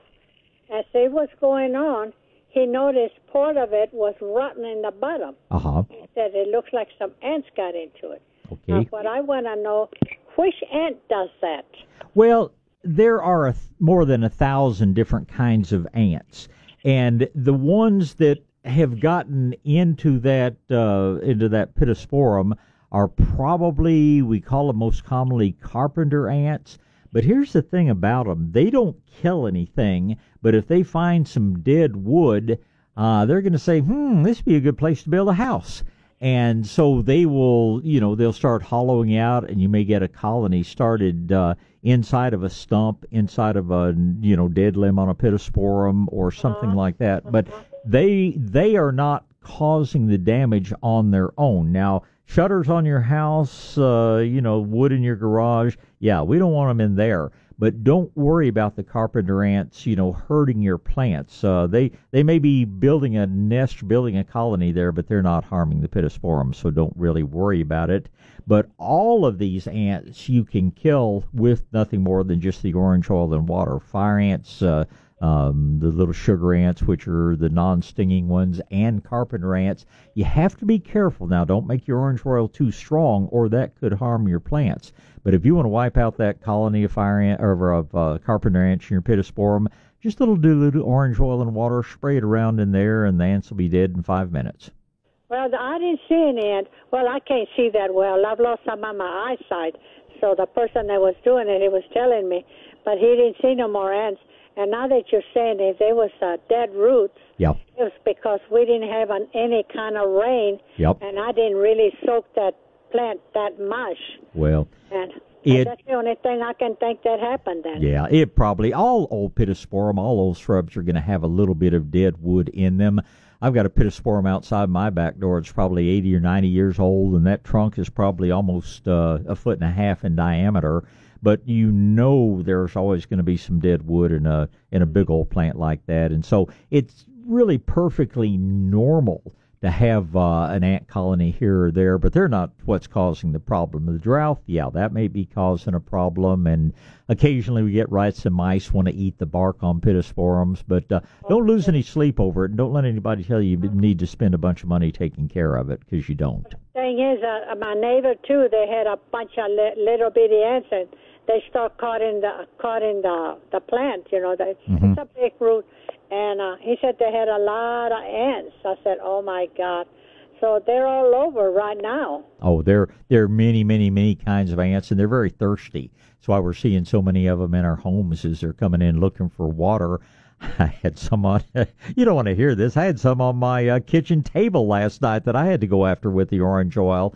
And uh, but yeah, uh, orange oil or spinosad, either one of those will safely control them. But you don't have anything that's uh, killing your plant, so don't let anybody tell you you got to spend thousands of dollars spraying them. Okay, well I've got some orange oil in a on a gallon uh, where I pour it, and it's been sitting there for over two months. Is it still good? Still good. Yeah, it's still just fine. Good morning, Kathy. Hi, Bob. How are you today? I'm great, thank you. How about you? Just fine, thank you. I hope you can help me or at least steer me in some kind of direction. I'll do my best. Uh, in my yard, uh, we have massive oak trees, hundreds of years old oak trees, and I'm I know this because of the way my great great grandparents built their home and how they situated it. Uh-huh. And in the pasture, you know, you notice in the pasture where you have some live oak trees, maybe three, four, five, eight, all kind of sprouted up together, and then Mhm. they get bigger, and then one of them dies, and and then you know, years later, another one dies. Well, I have this in my yard, but not the three biggest trees. I have three trees that are remaining. There's a stump of another one that had died earlier in my lifetime. I just don't remember when. Sure. And it's, you know, I, I set pots on it and stuff like that. But we had a bad storm in May of 18, 2018, where it basically twisted the top of one of these big trees off. Mhm. And it made it for a little while and then it it died. It just couldn't take it. It didn't have much leaves left on it, and it was attached to another tree at the base. You could see it; they Sure. were connected. And the next year, that one just up and died in two two weeks. You know, it was it had leaves on it, and then it was gone. And these are live oaks, not red oaks, right? Correct. These are all live oaks. Okay. And uh, my husband had a friend that knew a guy that was a forestry guy, and he came out and looked at him. And we asked him, you know, is this the wilt or something like that? Is this are we starting it here on our place? And he said, no, it was not. It was damage from the storm, and it just, you know, drought, that kind of thing. Mhm. You know, it's in the yard, but I don't water extra on the trees. Sure. I just don't. I haven't done it yet in in my my lifetime. Well, now there's another one that's probably two and a half, three foot from the base of those two dead ones. What, what's left of those, and it is now weeping something off the bark, out of the bark, and it looks like sorghum molasses. And it's you know where the where the tree angles, the trunk angles, it's it's dripping on the ground, it's dripping on rock, it's you know stuff.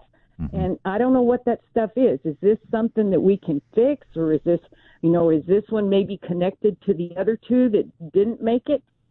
Well, what you're talking about, uh, for whatever reason, you know, these trees are a little more stressed than they have Mhm. been. It could be drought. Uh, we certainly are not in nearly as serious a drought as we were in 2011. But um, uh, if any dirt has been moved around in the past 20 years, if these trunks have gotten buried uh, at all above that big root flare, that will stress a tree. Of course, weed and feed fertilizers and products like that are horrible, and um, they will stress a tree. Sometimes in some areas, you've got a, a clay layer that's a few feet down, and you've got a neighbor, you know, a thousand yards away that's putting out um, some of these weed killers and brush killers and things like that, and it soaks into the soil, and then it just moves along that clay layer, and it winds up killing trees, you know, quite a long distance away. So I'm concerned about what is is stressing your trees. Now, if here's you know drought stress and things like that, it the whole tree doesn't just fold up and die at once. You'll have you know big spots in the tree where all of a sudden the end of this limb, three feet by three feet, all the leaves die. Over here, somewhere else on the tree. Uh, here's another little section that uh, a number of the leaves toward the tip of a branch have turned brown and died. That is very typical from drought stress. But That, if now that's what happened to the second one that was Yeah. attached to the one that got hit in the storm. Mhm. That is Um, exactly what happened. I say it just happened in two weeks, but it was like we noticed, you know, driving home that oh, look at that, oh, look at that, ooh, look at that, that kind of thing. And I'll- and, and then and then that was it. You Well- know, it just never it never came back. We don't have any neighbors. We don't use any chemicals. We are Medina people. Yeah. You know, we're we're we're that. You know, that's what we fertilize with. And let me so- let me tell you one other thing that occasionally, and this happens very very commonly. You talk about storms, you get a lightning strike on these trees, and Yes. Well, we sometimes thought about that too because there was bark that after you know maybe three weeks, four weeks, Mhm. a month or two after the storm, uh, we would have big sections of bark falling off what was left of it. yeah, and that you know that that's always a possibility. Kathy, whereabouts are you located? Where uh, you know where? We're, we're north. Uh, we're in mid middle of the Blanco County. okay, right off of 281. We're in the middle of Blanco County. We've got a lot of caliche around here, but we've got a lot of oak trees, Mhm. just lots and lots of oak trees. And this one, I don't know how to do diameter, but the circumference uh huh. is 44 inches. Okay. What you know, and it kind of leans over a little bit, not not, you know, just very slightly, maybe 20 degrees as Sure. it's going up, because it was competing with these other two. You know, there were three trees all about the same circumference in this one little area Well, on the it- west side of the house. You So, don't you, know, don't really need to know this, but if you want to do diameter, just divide circumference by 3.14 and you'll get the diameter. But what I'm going to tell you go, is 3.14. three uh, pi is the pi as the mathematicians will tell you. But I would get an arborist to take a look at those trees and tell Okay. you. Um, and, and I'm going to give you the name of the I think the best arborist in the area. Now, this guy doesn't have anything to sell you but his time. He's not the guy that does the work, but he knows people that do. But he he is one of the people that teaches the classes that other arborists have to take if they want to become certified. And uh, his nice. his name is David Vaughan, V A U G H A N. And I don't think you mind me giving out his uh, phone number. It's 210 788 4986. I would call David. I know he I know he gets out. I suspect he would go to Blanco County. He he worked for another friend that's the best arborist uh tree trimmer and all I know, but David said when you get to be 70 years old, you you don't have to climb trees and you don't have to work this hard. But uh he is he is the most knowledgeable man I know about trees and tree diseases and things like that. And I would give him a call and have him, especially if he's going to be in your area, come by and take a look because there are a couple of diseases other than oak wilt. What you're describing to me um, does not sound like oak wilt at all. I would agree with your forester friend that this does not sound like oak wilt, but there's something called hypoxylon canker that you can sometimes get in a stressed tree, which is treatable, which is controllable. Uh, you can sometimes on a stressed tree, in effect, get a bacterial infection, and that's when you so often see this kind of weepy stuff coming out of the tree. But these trees are extraordinarily valuable as to you and you know Mhm. to anyone else. So I I think it's worth in effect going to the doctor or paying the doctor for a house call. And I can promise you, David, he knows what he's talking about, and he's not going to try to sell you something you don't need. He's going to tell you what it needs and probably tell you the kind of company that could help you solve that. I suspect it is a stress related issue that will not be all that difficult for you to correct. But I'm always concerned when the entire tree dies at one time, and that frequently happens from a lightning strike. You some mm-hmm. trees the lightning will actually blow the bark off the tree. I've had that in my own ranch. I had a big old hollow sycamore one time. Lightning hit the tree and set the inside of the tree on fire. And many times on live oaks, I mean on pecans, you'll many times see burned spots down the side of the trunk where that bolt went through the tree to the ground. I've got that on some big old pecans out in one field. But a live oak, many times you you can't see any sign of a lightning strike, but you have a bolt that you know the temperature of that bolt internally may have been a thousand degrees, and it just burns its way through a tree. And what you're looking at could very well be a lightning strike in a major storm, especially on an old tree.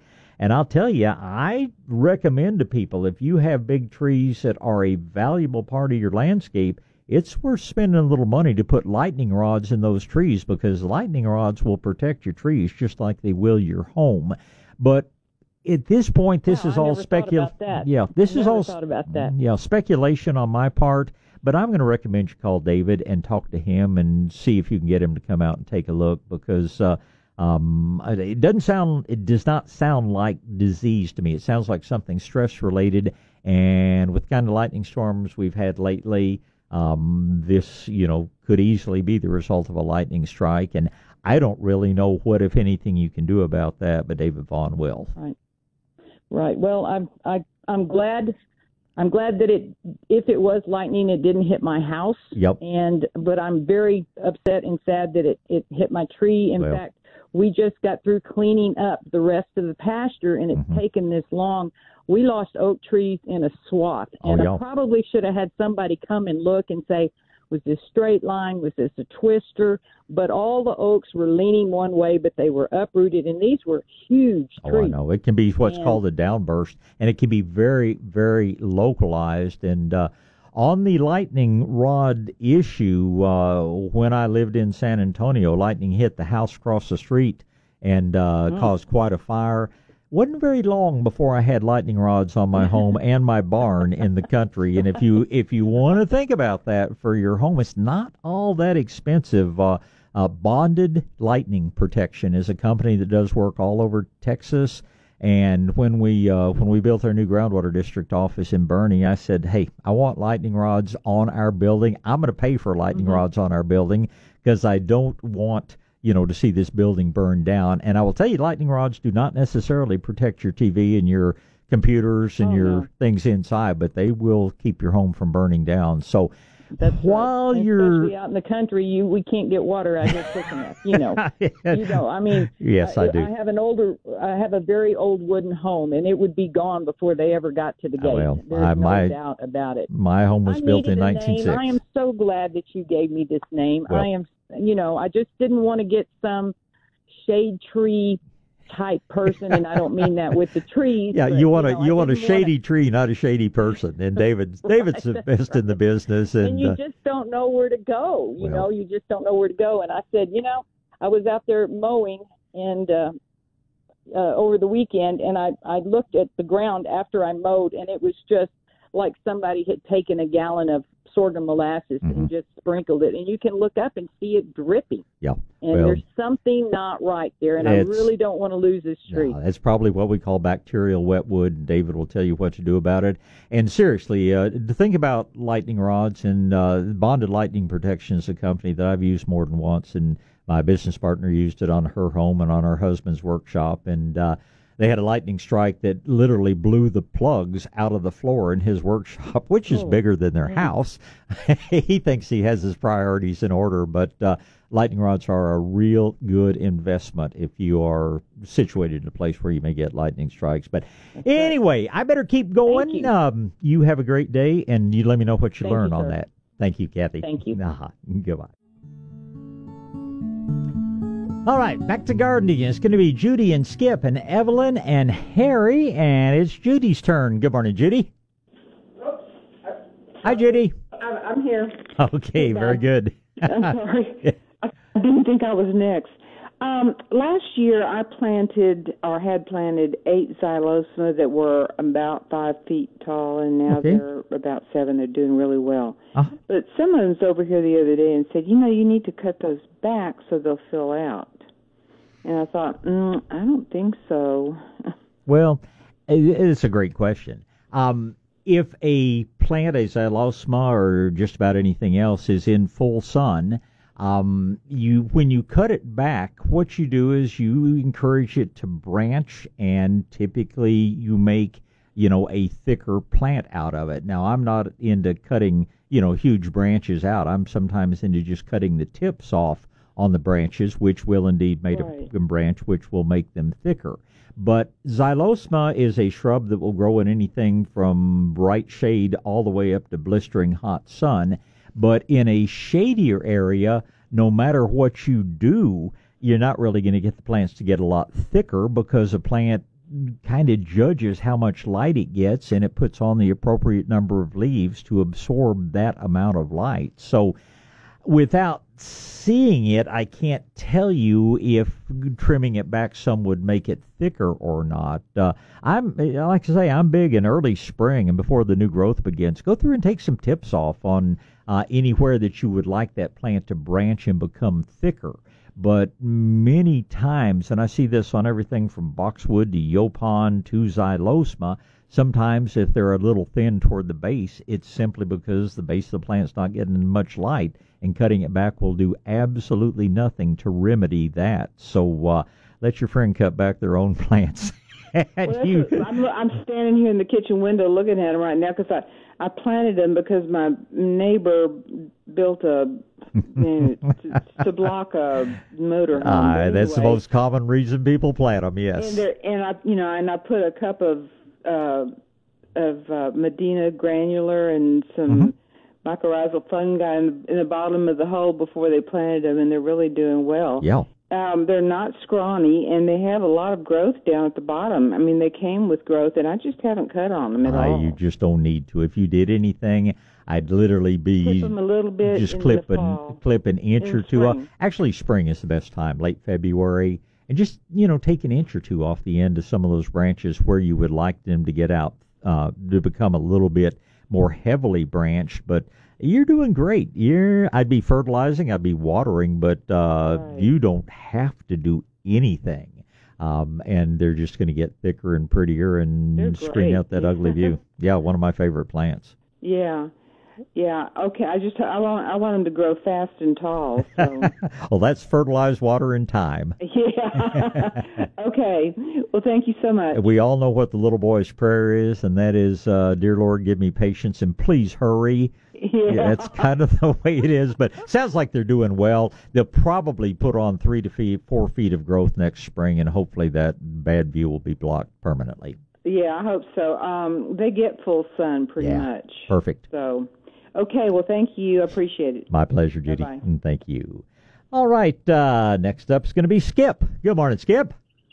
Hey, good morning. Morning, sir. You know, I've listened to you. I don't call that much, but uh, I, I learn a lot. But anyway, I know that people have called in and say, "What's the best time to plant a tree?" And you say either ten years ago or today. Yep. And I went over to Yannick's nursery over there in Shiner, Uh huh. and I bought uh, six-inch caliper uh, uh, uh, cypress, uh, bur oak, magnolia, and all that, and they work just fine.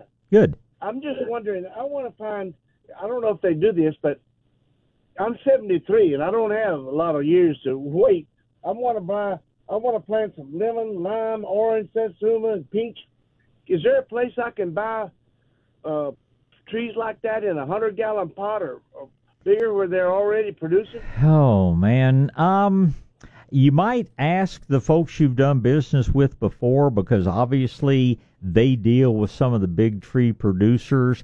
I don't know. I'm sure there are there uh citrus See, the big problem with citrus is we've got this disease that's come out of Mexico called greening, and the Texas Department of Agriculture has made it virtually impossible to ship citrus around this state. I think we've only got three certified nurseries uh, that are able to grow and ship citrus. So it's not like a. I mean, I can tell you places where you can go get an oak or an elm or a you know Mexican sycamore. You can get them in as big a pot as you can afford. But citrus is is a whole different matter because the Texas Department of Agriculture has uh, really regulated the movement of these trees to try to cut down on the spread of this disease. So I I talk to the folks uh, that you got your other trees from and see if they know anyone.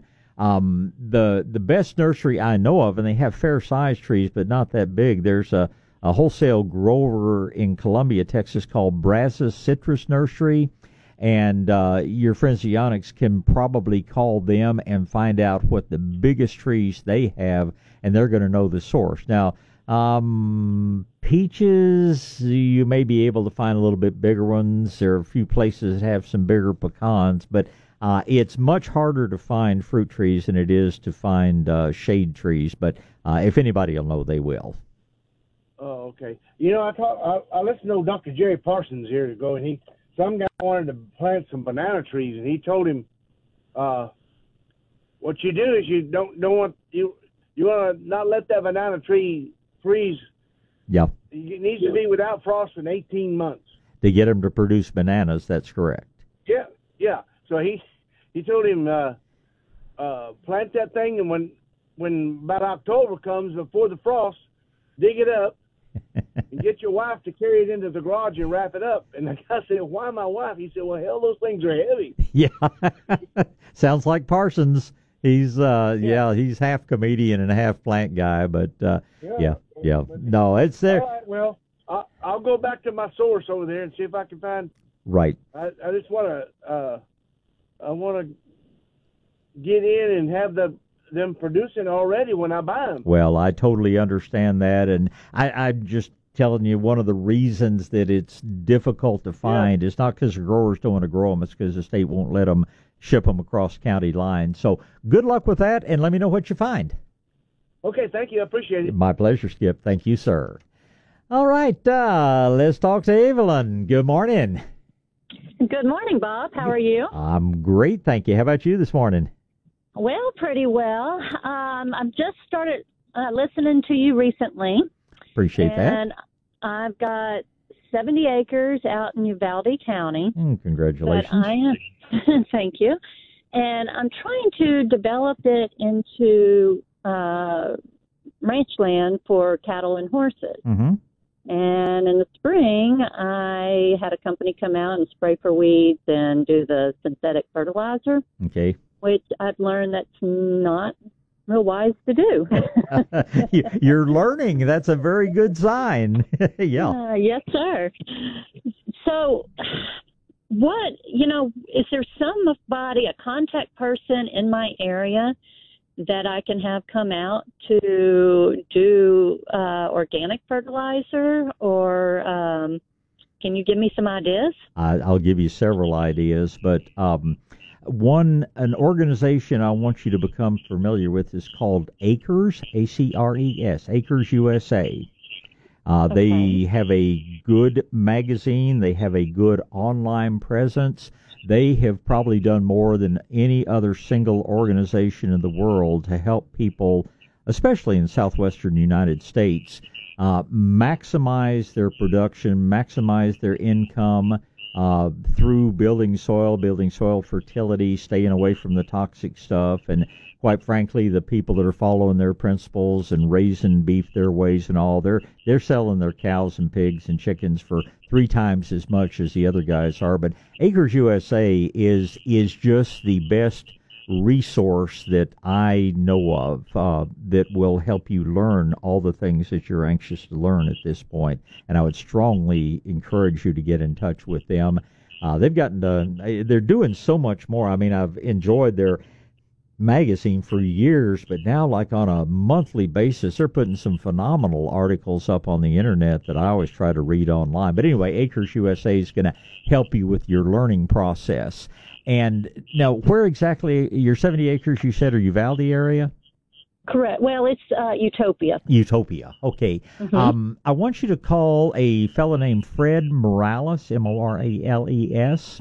Um, Okay. And Fred, uh, uh, he has Morales Feed, and I believe they have a location up near you. I know they have locations uh, just south of San Antonio, but they also have a location up toward Utopia, and I think they are still doing um, what what Fred does. He he has bulk organic fertilizers and at a very reasonable price, actually cheaper than that synthetic fertilizer.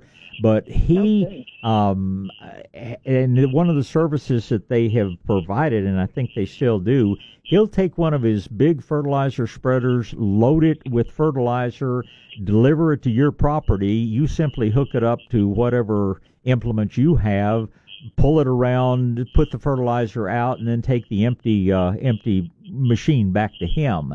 And so I, he's probably not going to be driving the tractor that's pulling it around, but he will get it to you already in a spreader. So basically, all you have to do is hook onto it. I don't even think it requires a PTO, a power takeoff. I think you can probably do it with a Jeep or an SUV or anything else. But Fred is making it possible. He's a great guy, by the way, anyway, but he's making it possible for people to use the right products without having to go out and buy a whole bunch of equipment. And uh, uh, he's, you know, he he carries two or three different lines of organic fertilizers, uh, all of which will really help you improve your land.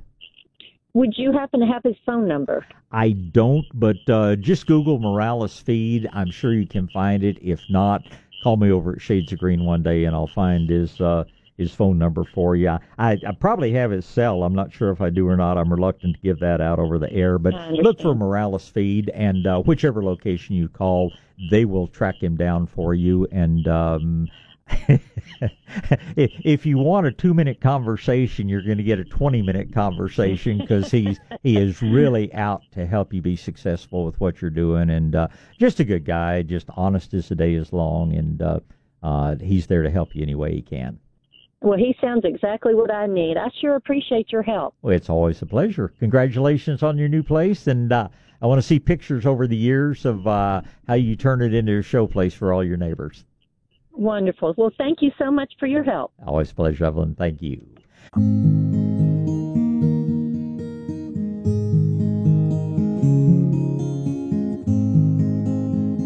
All right, let's get back to gardening. Looks like it's going to be Lex and Richard and Faye. Good morning, Lex. Well, good morning. How are you doing, sir? I'm great, sir. How about yourself? oh, doing pretty good. Uh, here in New Braunfels, where it never rains anymore. One of these days it will. It's uh, it's uh, like my old friend Alton Grimm used to say. Every day we're one day closer to the next good rain. Well, that was yesterday. I got a neighbor who lives about five houses down from me. Got an inch and a quarter, and I got nothing out of it in my coastal field right there. And I thought this is ridiculous. Yeah. Welcome to Texas. Uh, yes, sir. Uh, I got a coastal field, and what my problem is, I've got uh, blue stem and medio coming into it, mm-hmm. and I was wondering, there is a program uh, where you can call up the fire department. They'll come out and do a control burn with you. You got to set it up. Right. Would that help knock that back in my coastal field, and would it hurt the coastal?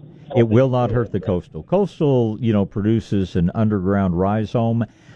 Control burns are a science. Um, I mean, there is. It's not just go set the pasture on fire, and it's not just waiting for the right weather. You've got to be sure that you've grown it out to where you have enough fuel for it to burn well, to get hot enough to kill the seeds of the invasive species that you don't want.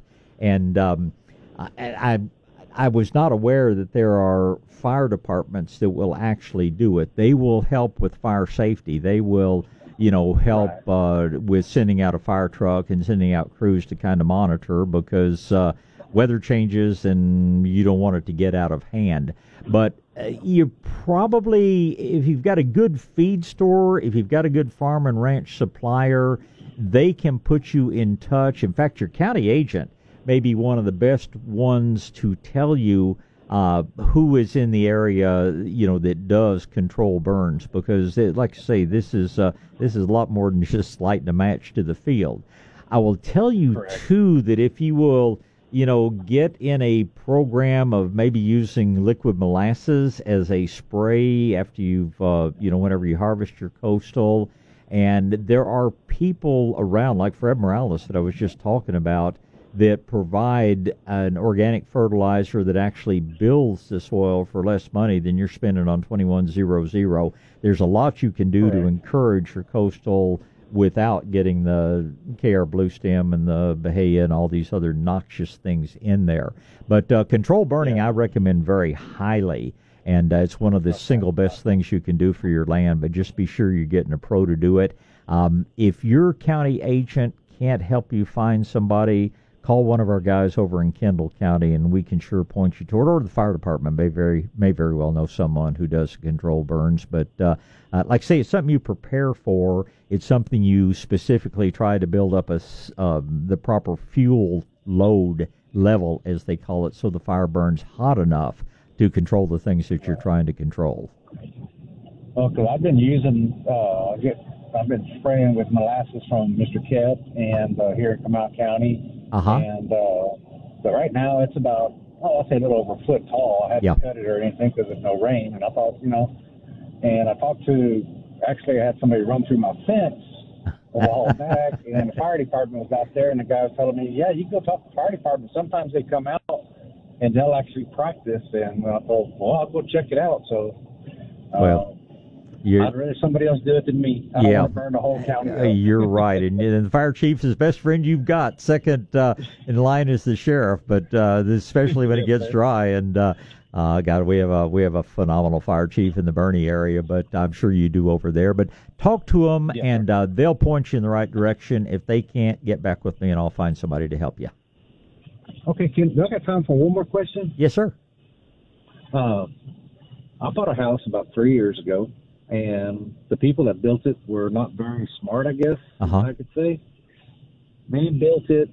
I got an oak tree that's probably 24 inch diameter, uh huh, and it's about three to four feet away from the slab.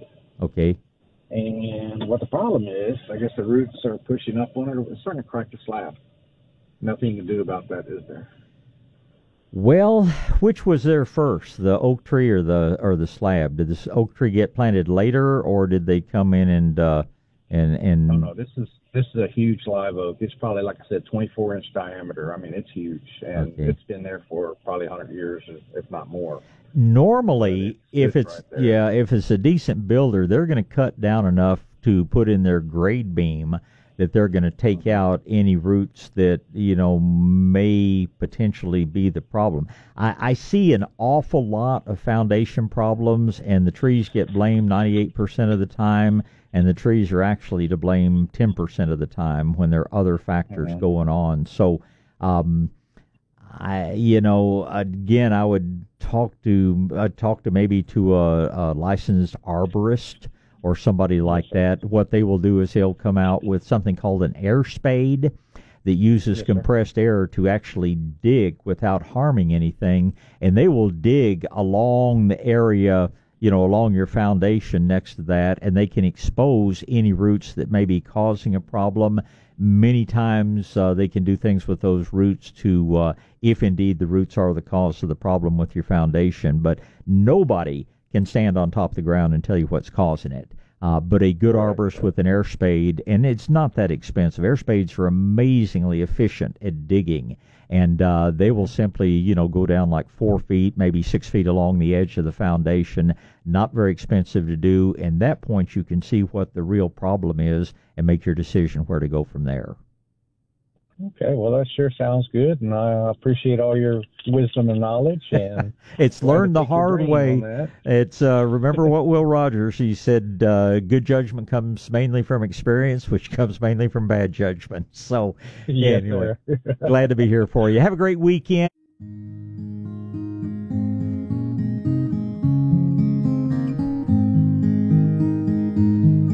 All right, back to gardening. We're going to finish the show up with Richard and Faye. Richard is up first. Good morning, Richard.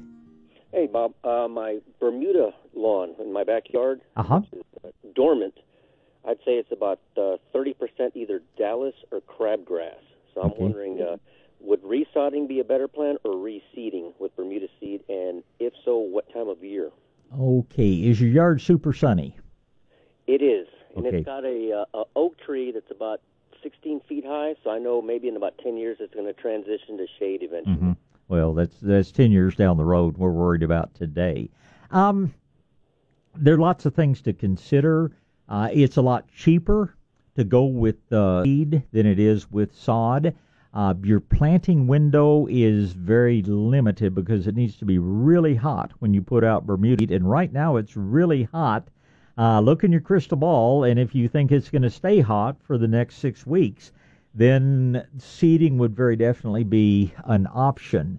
Sodding is more expensive, but it's also much faster, and it gives you the option to perhaps get a better kind of Bermuda in there. I love the Tif 419. It's um, it's high traffic, it's denser, it's prettier, it's not nearly as invasive as common Bermuda, but you can't plant it from seed. The only way you can plant it is with existing sod. So, uh, you know, the other consideration, you know, are you planting an acre or are you planting a few hundred square feet?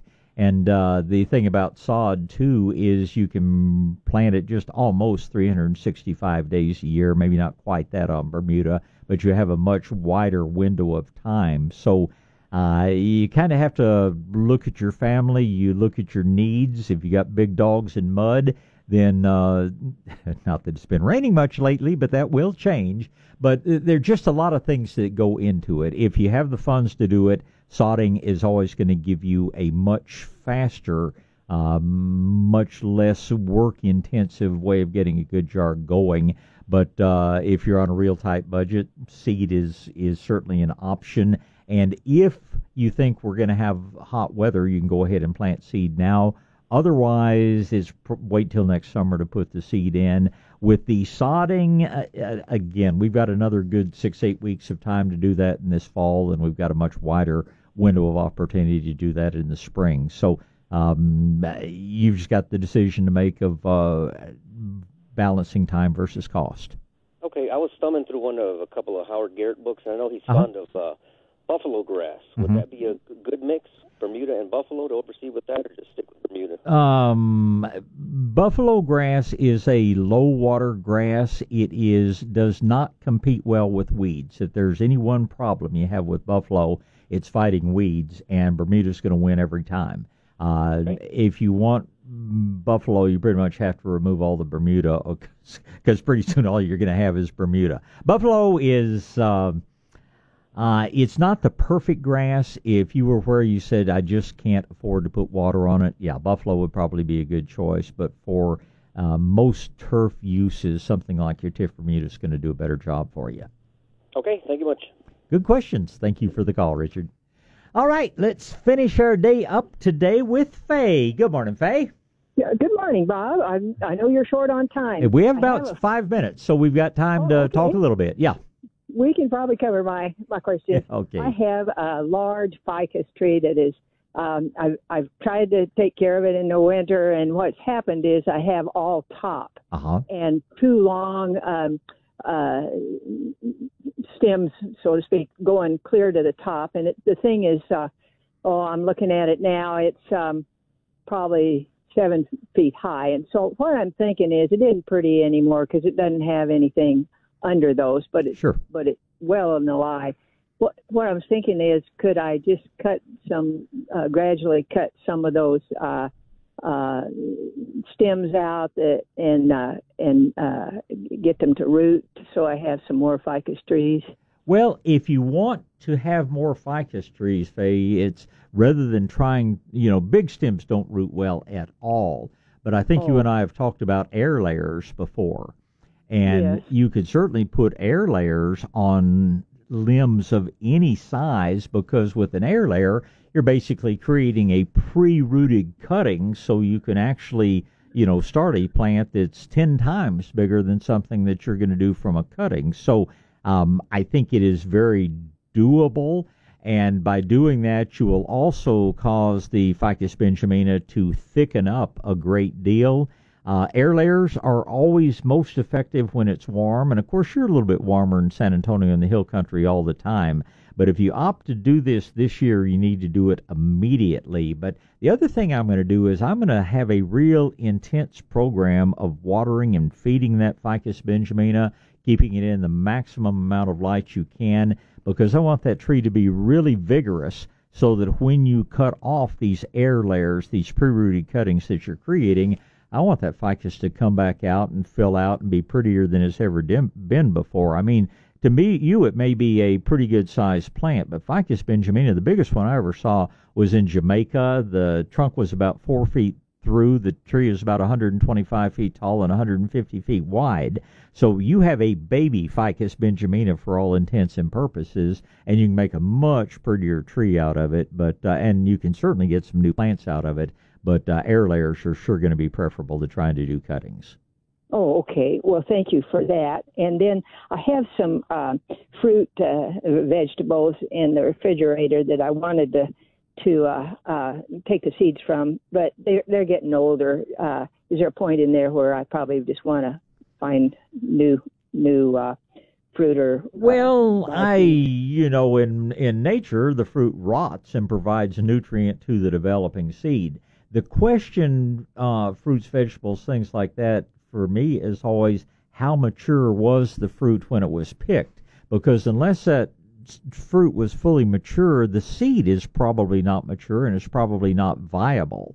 Um, but if the fruit or vegetable or whatever was allowed to go to full maturity on the stem, then yeah, you can collect that seed anytime, wash it out in a colander, put it in a you know envelope uh, in a jar in the refrigerator. But a lot of times, the things we get from the grocery store are harvested so green that the seed is not matured and it wouldn't grow no matter what you do. So that's going to have to be a consideration as well.